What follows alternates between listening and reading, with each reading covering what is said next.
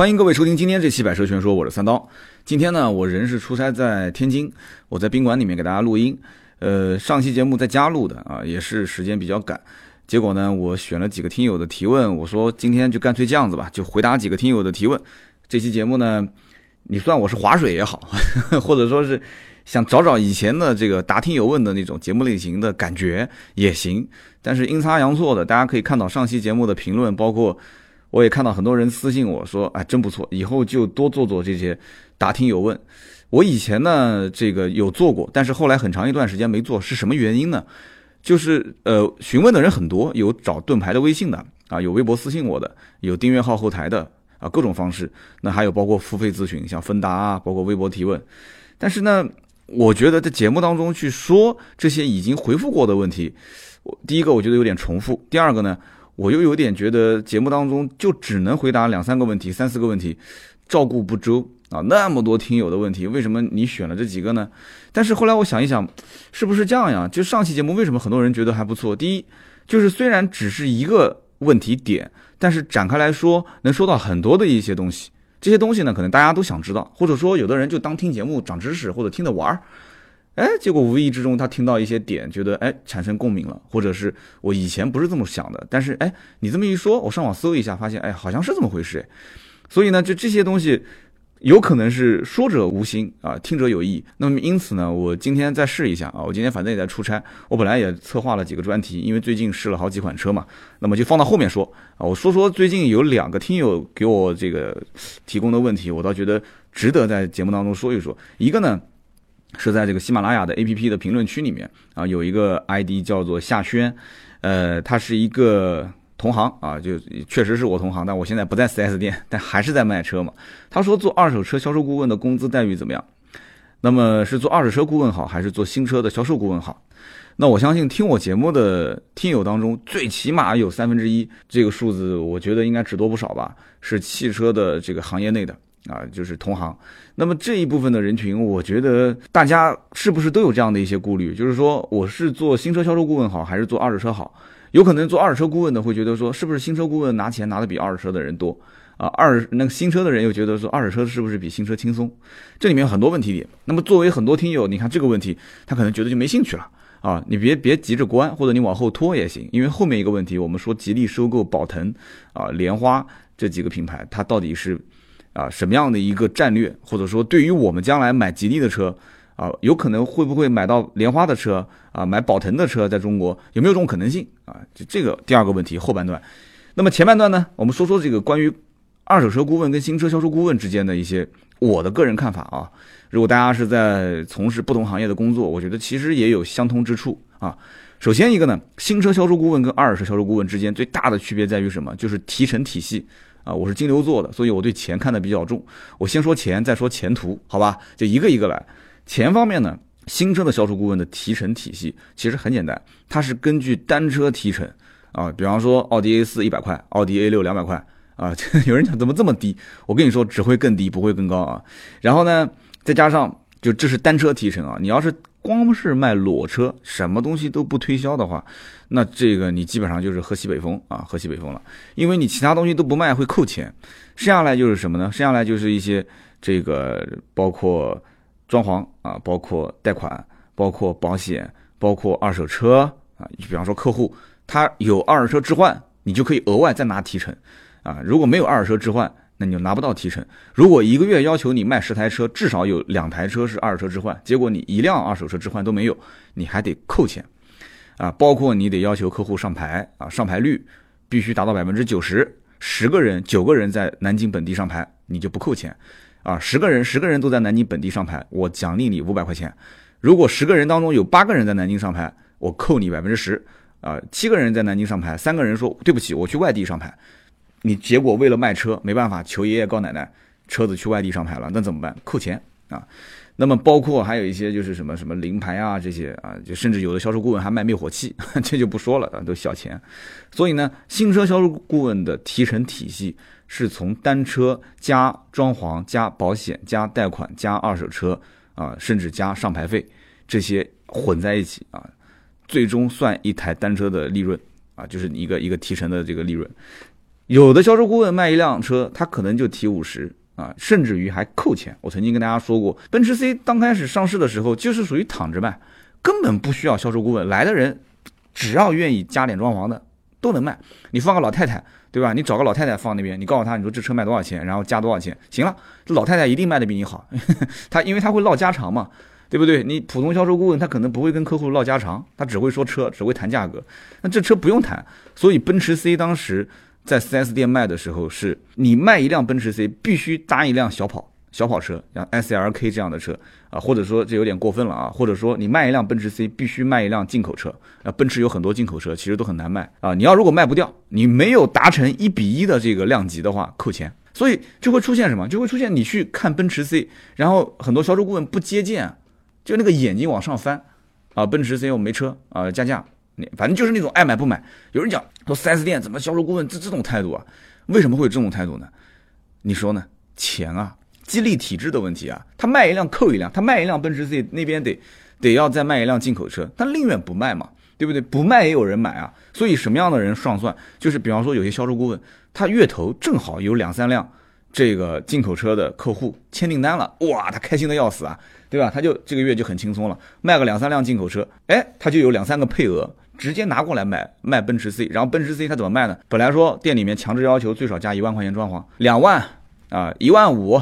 反正就是这个价，你爱买就买，照样有人买。只要他有足够多的客户来看车，照样有人愿意加一万五、加两万，那他装潢提成就高了嘛，对不对？他可以来回补，他可以把进口车卖得很低，他只要卖出去了，那不是进口车不挣钱了吗？没关系，我拿奔驰 C 的这个单车利润去去补贴那一款进口车，我没挣到钱，那我就奔驰 C 来挣钱。这以此类推，很多的店都会有这样的情况，就一个爆款热销车型，然后其他车非常难卖。那就用热销车型去带其他的车啊，我可想而知。其实你就随便举个例子，本田嘛，对吧？东本的思域，东本思域加价，那这车肯定是好卖，好卖它提成一定低，肯定是低的。那么提成低怎么办呢？那可能会有任务，那怎么办？就带那些不好卖的车去，去去去去去销售。所以都是这么玩的。那么这是新车，那么再说说二手车，二手车的提成体系又不一样了。二手车有没有单车提成呢？有，但它绝对不是固定的。二手车的单车提成是按利润来的，为什么呢？因为二手车的收购价格啊固定的，就是说这车是多少钱收的？好比说一零年的速腾啊，一一年的奥迪 A 四啊，一二年的宝马的叉一，哎，这些车它都有固定的收购价格。收进来之后呢，这个不是成本啊，收进来之后呢，整备翻新啊，该做漆的做漆，该抛光的抛光，该内饰整理的整理，整备翻新完之后呢。再看一看这车大概的库存周期啊，就是这车估计可能一个月才能卖掉，可能半个月卖掉。这个凭经验啊，凭经验，然后来说这车，我们在这个基础上提成怎么提啊？就把成本扣掉，卖出去的价格啊，不是说这车成本收进来是九万块钱，然后整备翻新三千块钱，九万三，这车卖十万你就能提七千，没这种说法啊，没这种说法。这个东西还要看畅销车型还是滞销车型。你说是辆本田 CRV 那个年代，哇，超好卖啊！你收了一辆新款的奔驰 C 也好卖啊，对不对？但你要如果收了一辆纳智捷啊，你如果收了一辆什么什么这个这个雷诺啊，你收购一辆这种很冷门的车，这怎么卖呢？对不对？这这所以它这个东西提成高低啊，不是按照说这个车的单车固定，而是根据利润，根据车的冷门和热门，就是畅销跟呃滞销啊，包括这个车将来在仓库里面的库存周期，库存周期长了，它变成滞销车型了。怎么办呢？两种可能性，滞销车型有可能有可能会扣钱，就是你要是如果这个月你卖的都是那些好卖的车，你不带个一两辆滞销车型，我扣你钱。但也有可能变成什么呢？我奖励啊，虽然是滞销车型，但是我现在觉得这个车啊质押了我的资金，一般都是什么？就是一般都是那些就是资金量比较大，比方说七系啊，比方说这个奥迪 A 八，就像我以前收购的车，包括我现在店里面的车，我有的时候是奖励。啊，我跟底下的店员讲，我说你去卖这辆七系，放了一个月了，谁卖掉？提成原来是两千，现在提到五千，哇，那一个个天天发朋友圈，人人人人天天发朋友圈，肯定是这样的，各个销售员都在发。为什么？五千块钱，你开玩笑，卖一辆这个车，比卖卖那些畅销车赚钱多了，对不对？就额外奖励啊，额外的奖励。所以在这个前提条件下，很多的销售呢，对吧？就重赏之下必有勇夫，他肯定有办法，肯定就是能卖得出去的。那么这是奖。奖励这个畅销车或者是滞销车，那么贷款按揭这也是二手车的一个大头啊。二手车的贷款呢，银行的返点利息是比较高的啊，不叫返点利息啊，就是返点水钱啊，佣金，反正就很多黑话了。就是这个呢，就是比较高的，有的是明面上的，有的呢就不是明面上的了。反正只要能这个客户做二手车的贷款，基本上这个跑二手车贷款的这个相关的业务员。很开心的啊，他肯定是很开心的。就相关的这个东西，就是这个这个利润是比较高，所以很多销售员他不在乎你的二手车的什么什么所谓的提成高低，只要能做一两个贷款啊，肯定没什么问题。那么二手车还涉及什么呢？还涉及过户费。那过户费这个东西呢，各个城市不一样。你比方说像南京这种非常奇葩的城市啊，它的过户费用呢还分公车和私车，公车牌照是两个点，私车牌照是一个点。哎，我就一直没搞懂这件事情。你说这个公车跟私车，它是长得不一样呢，还是车况不一样呢，还是车价不一样呢？我就一直没搞懂为什么公车要收两个点。什么叫两个点呢？就是二十万的公，就是同样一款车，如果二手车估值是二十万，就是二手车的那个市场里面开的发票是二十万，那么公车公车牌照就收四千块钱的费用，啊，私车牌照就收两千块钱的费用。所以我觉得这是一个很扯淡的事情啊，就就啊，我也不说了，因为我很多兄弟家里面是开这个二手车的这个过户交易市场的，我就不说了啊。有的人在听我的节目，我说扯淡啊。反正这个事情呢，我觉得不是特别好。但是很多其他的城市就不是这样的。所以南京很多的二手车商是怎么干？他把车就是以前啊，现在干不了了，他把车直接在外地过户啊，去盐城啊，去扬州、去连云港过户啊。过完户之后，哎，过户便宜嘛，就几百块钱。过完户之后落在自己的名下，然后。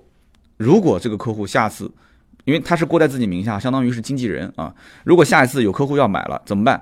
直接提档啊，直接从外地提档，人都不用过去，车也不用过去。很多的一些小城市的车管所管的比较松啊，直接把档案寄过去，然后直接提档提回来就可以了啊。牌照寄过去，然后提档提回来，很简单。这样的话省了很很大一部分的钱。你要如果是奥迪、宝马、奔驰、保时捷这些车，你想，如果在南京是一个点或者是两个点公牌，你要到外地就几百块钱，在南京就几千块钱。越到后面，二手车的利润越少，那就得想尽一切办法去压榨这中间的一些成本，对吧？这就是其中一种方法。所以呢，这个怎么说呢？现在二手车的整个的提成体系也是跟大环境有关。新车的价格越来越便宜，二手车的这个所谓的什么瓜子、优信、人人车这些互联网的网站，把很多价格打的都非常透明。所以二手车的车商像以前说卖辆车能一个二十万的车能挣两三万、三四万、四五万。这个年代已经基本是一去不复返了啊！一台车二三十万的车能挣个千八两三千三五千，已经非常不错了啊！说现在一个车利润能过万，那要不就是卖车的人卖走眼了啊，要不就是买车的人买走眼了。基本上你除了这两种可能性，基本我我是想不到什么说一台车，哪怕就是路虎啊这些车，我也想不到说一台车能挣个一两万两三万，太透明了现在的价格啊！就客户也很聪明。卖车的人也很聪明，就买卖两方都很聪明，拿出手机来一对比就可以了嘛。所以说这个呢是二手车跟新车在钱方面的一个待遇上的不同，底薪其实都差不多啊，都是非常非常低，一般都是一个城市的最低的薪资标准。那么同时还有一个就是新车，它的灰色呢相对少一些啊。新车方面呢，基本上也就是一些领导啊，就说实话我也拿过，但我拿的不多啊。有一些呢，这个领导做事风格比较的凶狠啊，就是手伸的比较长，所以呢，他在什么装潢、保险、贷款这方面都能拿到回扣。但是销售员，你要硬说没有吧，就我讲新车啊，也不一定啊。有的销售员脑袋比较活的。他也会操作一些方法，在这个装潢啊、保险啊、贷款方面去赚一点私房钱啊，叫马无夜草不肥嘛。这个二手车那就多了去了。二手车可以这么说，二手车你如果说没有这个路边的野花去采，没有采或者说没有野草的话，那基本上马就饿死了啊，就不像新车，新车是马无野草不肥，二手车是没有野草就活不下去了啊。基本上绝大多数的店都是睁一只眼闭一只眼，因为。很简单的道理，因为二手车本身分二手车分零售跟批发。呃，什么叫批发？批发就是批给同行，同行之间批发百分几乎是百分之百是要给我们叫茶水钱，也叫做返佣啊。这个东西这是道上混的，必须得给，不给你就是就不是道上的规矩了啊。如果你说我是一个非常我在 4S 店做二手车总监，我是二手车经理，我是非常清正廉洁，我绝对不收一分钱，那对不起，别人就不跟你玩了。拿你一次车，下次不敢找你拿车了。你就是求着别人拿车，别人也不敢拿了，因为不知道你到底是唱的哪一出啊，对不对？因为道上的规矩就是这样的，道上规矩就是你拿我拿了你的车，呃，因为批发都是用来挣钱的，我批了你的车，我是肯定这车能挣钱，你价格基本上是比零售要便宜一些，你批给我了，那我多少是肯定给你留一些茶水钱。所以这个东西呢，包括很多啊，就是包括刚刚说什么上牌啊，这些贷款按揭啊，这各方面，包括整甚至整备翻新，只要你是外包出去的，整备翻新多多少少这里面都会是涉及到一些啊返佣啊啊这个就是回扣啊之类的东西。好，说了这么多啊，关于二手车顾问跟这个新车顾问到底哪个好？你听了半天，你觉得哪个好呢？啊，好，我把这个钱方面的事情说完了，那我再说说我最看重的。我在将近十年的汽车销售行业里面混，说实话，你说这个什么又是野草也好，因为新车跟二手车我都干过啊。你说是什么这个二手车没有野草就饿死了，什么？这这个大部分情况是这样子的。但是呢，我也拿，但是我真的拿的非常非常少啊！这个我以前的同事领导也都在听，这非常非常少，几乎可以忽略。那有人讲说，那说明你就不是这个圈子的啊，你不是道上的，你是正人君子。我一直都说我不是正人君子啊，我绝对不是。那我看重的是什么呢？这就是我要跟你讲的重点了啊！包括如果大家在各个的岗位上面，我觉得我下面说的话也是很关键的。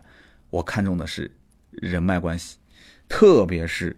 汽车圈，南京本土汽车圈的人脉关系，我觉得做二手车是没有优势的，啊，这也是为什么我做二手车做了两年，很快我就离开了。但是我做新车做了六七年，因为二手车跟客户之间啊，它没有这种粘连度。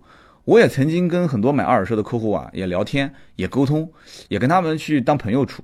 但是我发现不行，我发现不行，因为这个大的范围就是整个大环境，就是他本身买二手车，他就不太信任你。而且很多人买买二手车，他的目目的就是我临时过渡一下啊，我暂时用用啊，我不会开很长时间，就就抱着这种前提，所以他本身一开始对你不是特别信任，但发现哎，这小伙子还挺可靠的啊，各方面也挺专业的，就怎么说呢？他不会把你当成是一个汽车顾问。但是新车就不一样，新车非常容易拓展人脉关系，而且很多啊买新车的人，他的人生第一次接触车，他第一次对车的一个完整的了解。啊，就像比方说，可能你老婆是你对于女人啊一个完整的一个了解，对吧？可能是是是你的第一次，所以你你对她的这个印象，可能就是对这个世界上女人的印象啊。所以这个新车经常会出现销售顾问就是这个人一辈子的朋友啊。我手机里面有五千多个电话号码，我真的几乎任何一个人拎出来啊，家住哪，叫什么名字，他是做什么行业的，甚至他老婆叫什么名字，他们家是男孩还是女孩啊？什么时候移的民？家里面还有什么车？就很多东西我都了解啊，经常我会和很多一些这个我的客户去互动。当然了，虽然有几千个朋友，但是这里面真正说能给你带来源源不断的反推荐，就是给你推荐老客户，然后说，哎，这个三刀啊，你现在在在忙什么？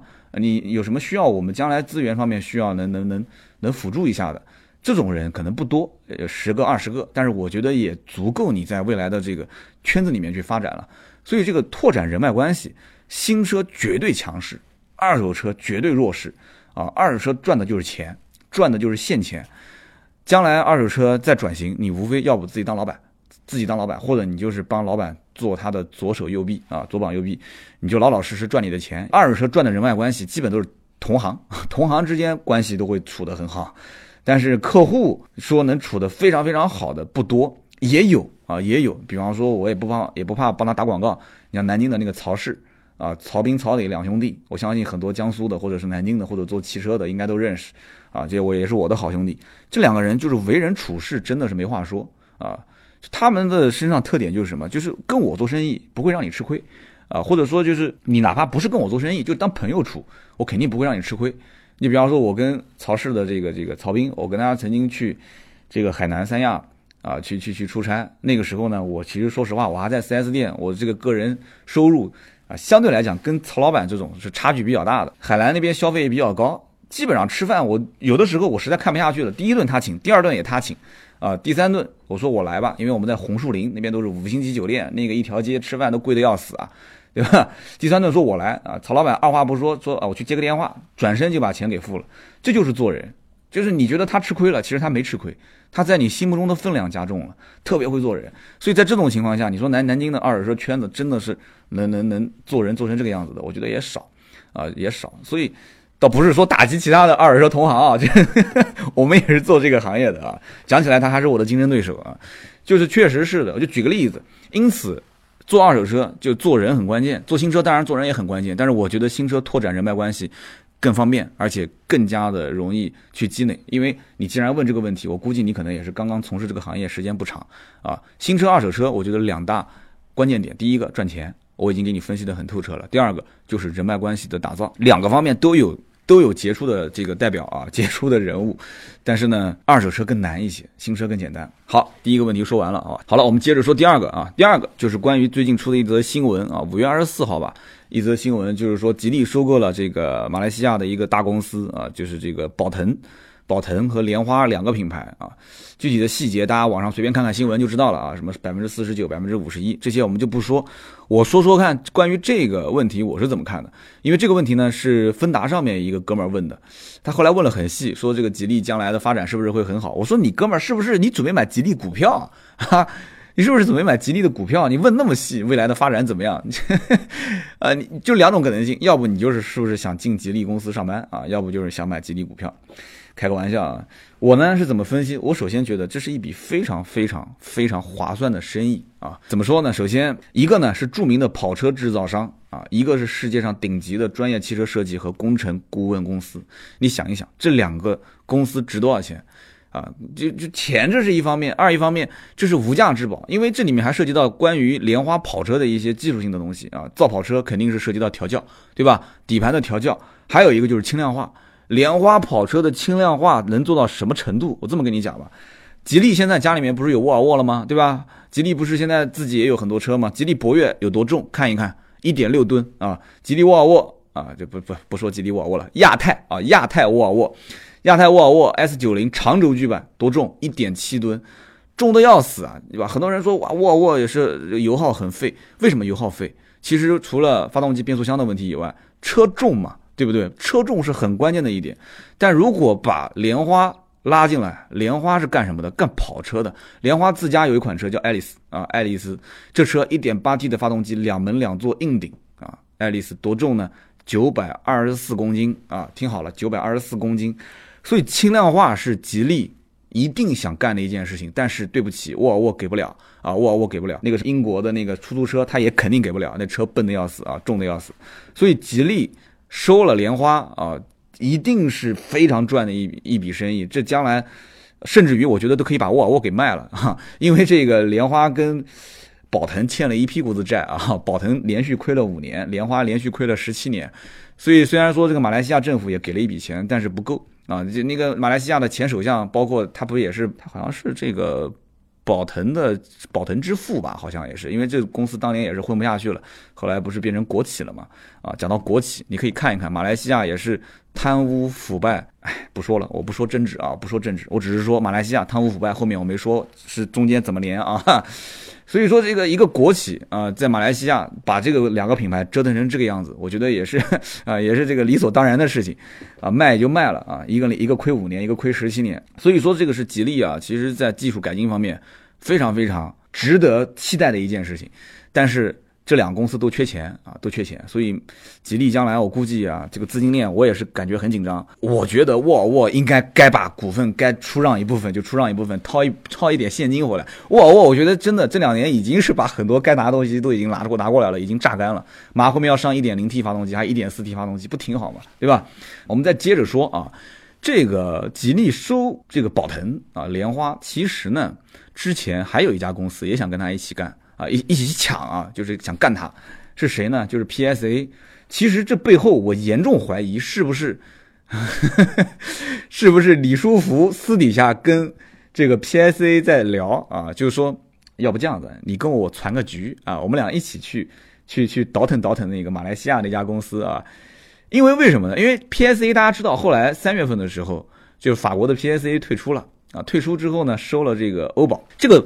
PSA 收欧宝之前基本上也有消息，但是一直是飘飘忽忽的，也没说是百分之百。因为大家都知道，本身在欧洲三大车厂，第一个是大众，第二个是雷诺，第三个就是 PSA。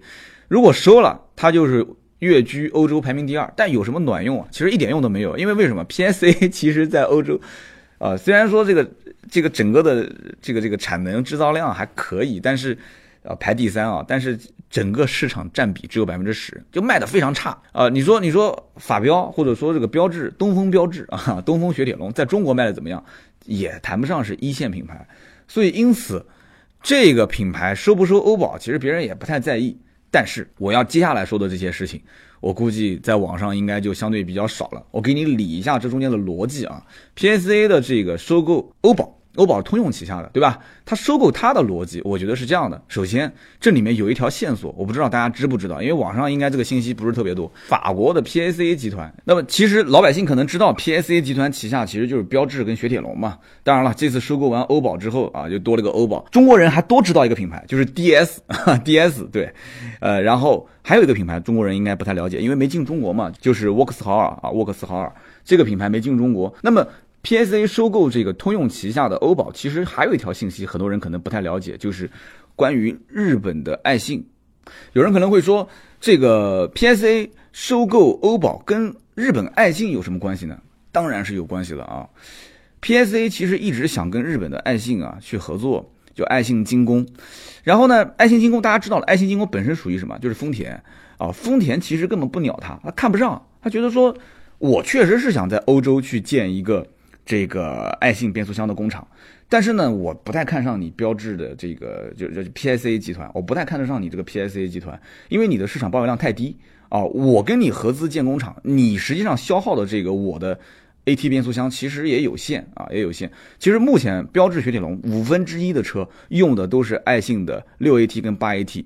而这个六 AT 跟八 AT 变速箱大部分都来自于中国跟日本，变速箱一直从国外采购的话，这里面涉及到很大的问题点啊，通货膨胀啊，包括外外汇的这种就是高低调节，对于它的成本的这种控制完全是掌控不了，所以说他一定要把爱信精工啊想办法给忽悠到法国去建工厂，跟他一起合作，所以呢，他去收购。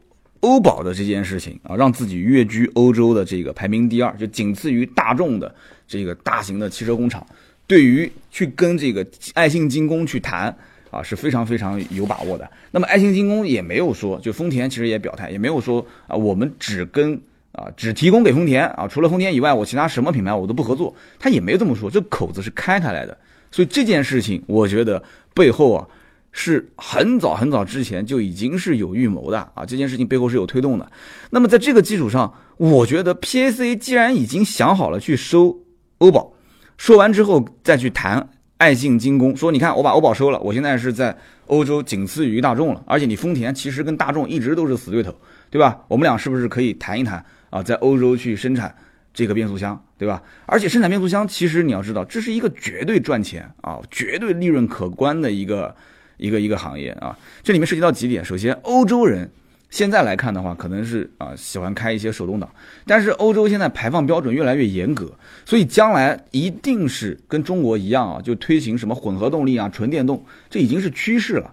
这一点的话，其实爱信他自己也很着急啊，他没有办法去打入到欧洲市场。你想，将来连发动机都没有了，哪来的什么手动变速箱？肯定是用这个自动变速箱。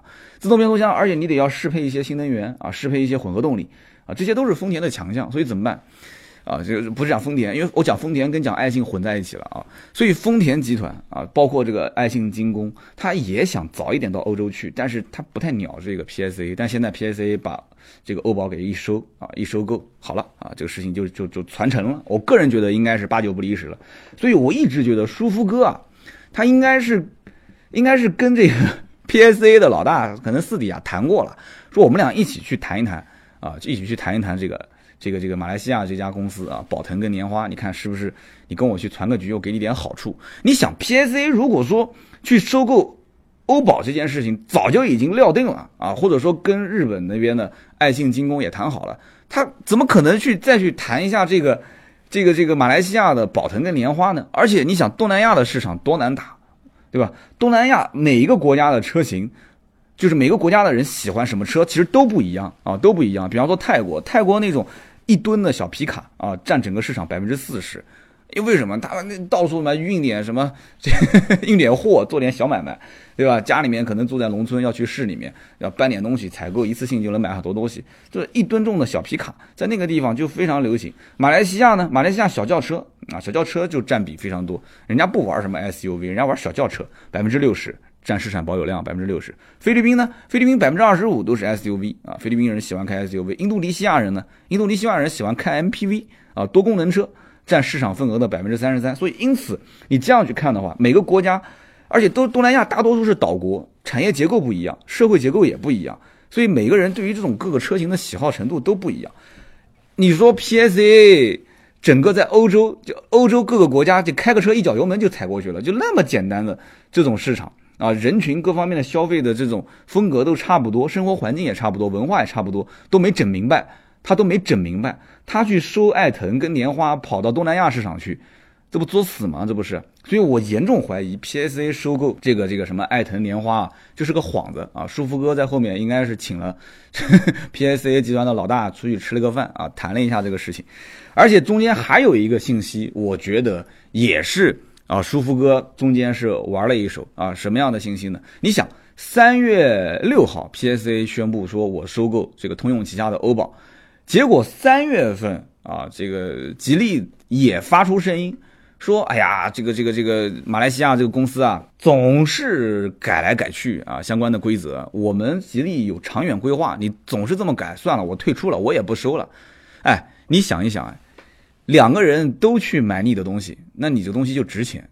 现在一个人已经说啊，对不起，那我不买了。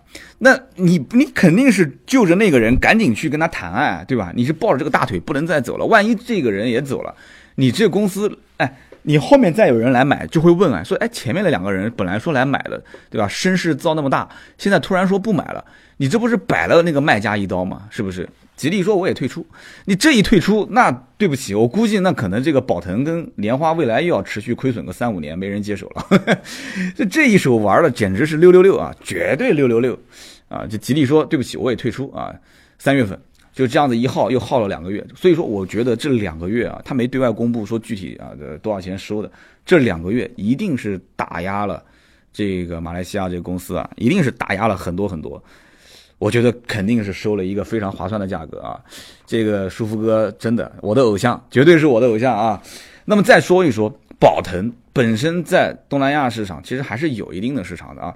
宝腾本身在当地卖了一款车啊，这个车呢叫做铃木的，我不知道发音对不对啊？它 E R T I G A 叫 Artiga 啊，是不是叫 Artiga？Artiga 还是 Artiga 啊？如果是有马来西亚听友，可以在我们节目下方留言啊，说说看我这个发音对不对？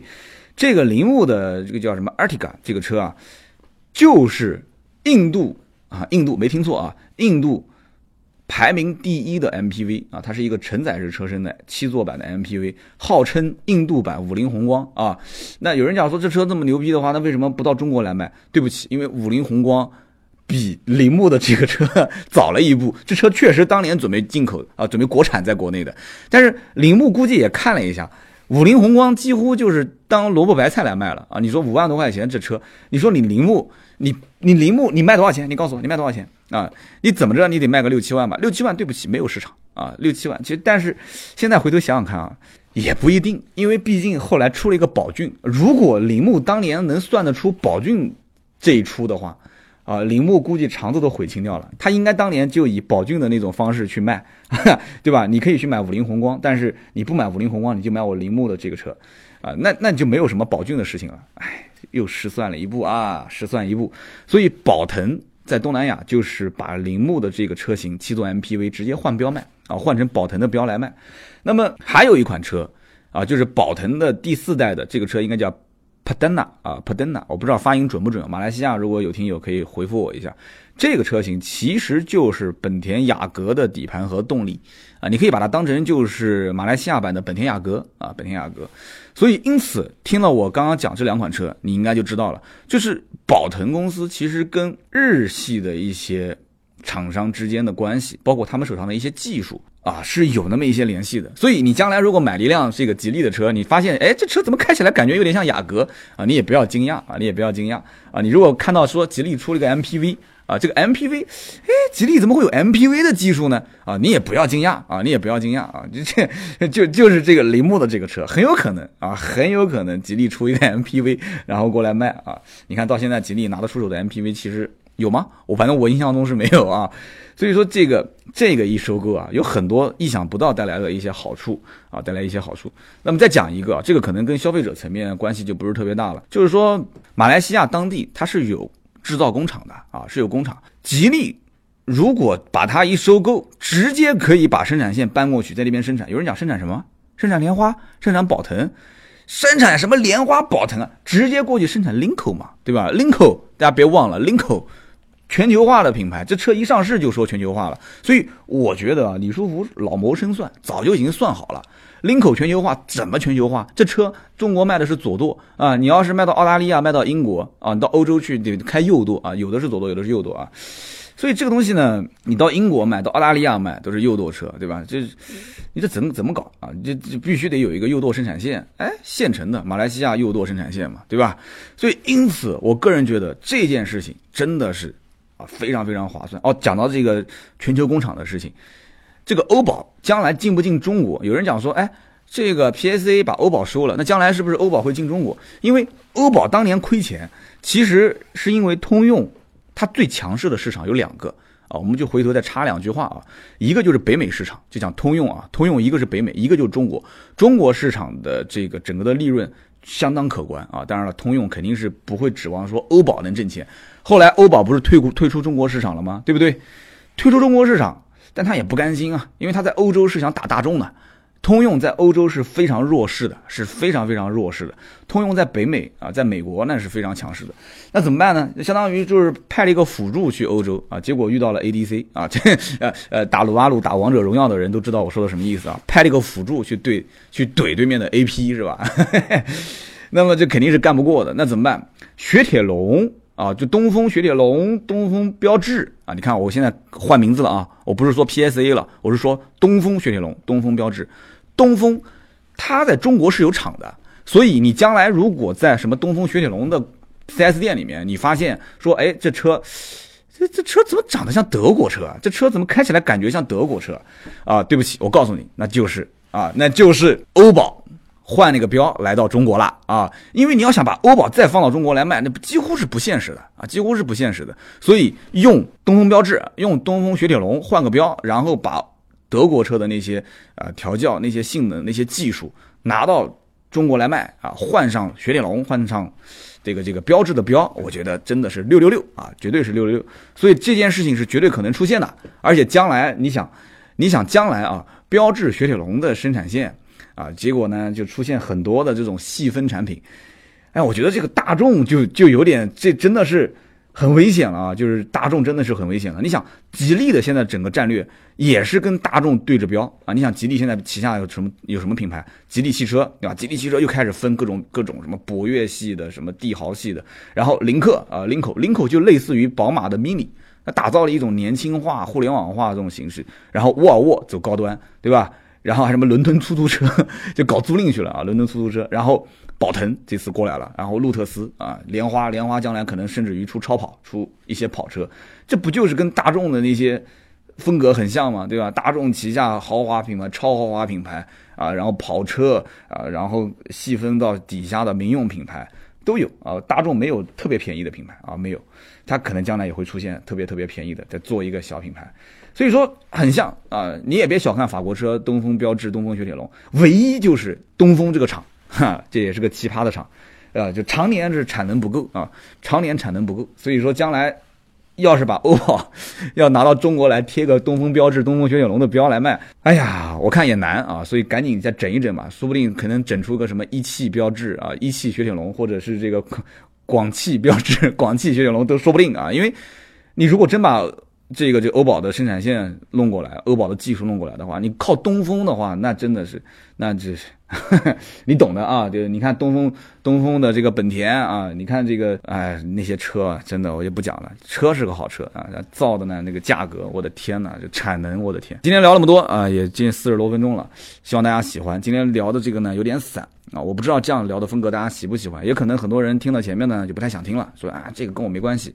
但是呢，我觉得我也把不住这个点啊，因为你要说单一说一款新车上市啊，什么什么车型我试驾感受是什么样，其实也差不多。可能有的人觉得这个车我也不感兴趣。节目呢就是节目，我觉得更多还是风格，还是我的一些观点啊，希望你们能接受，但不接受也没关系啊。节目下方留言评论，这是对我的最大的鼓励，包括点赞啊，叫做。评赞转三件事情，评论、点赞、转发这三件事情是对我最大的支持啊！赞赞评转，评赞转对，反正以后就这么说了。呃，希望多多支持我的节目，介绍给更多的一些身边的人。那么更多的原创内容呢，关注微信、微博“百车全说”，很多的视频啊、图文的首发都是在我们的微博、微信的“百车全说”账号上，好吧？今天这期到这里，我们下期接着聊，拜拜。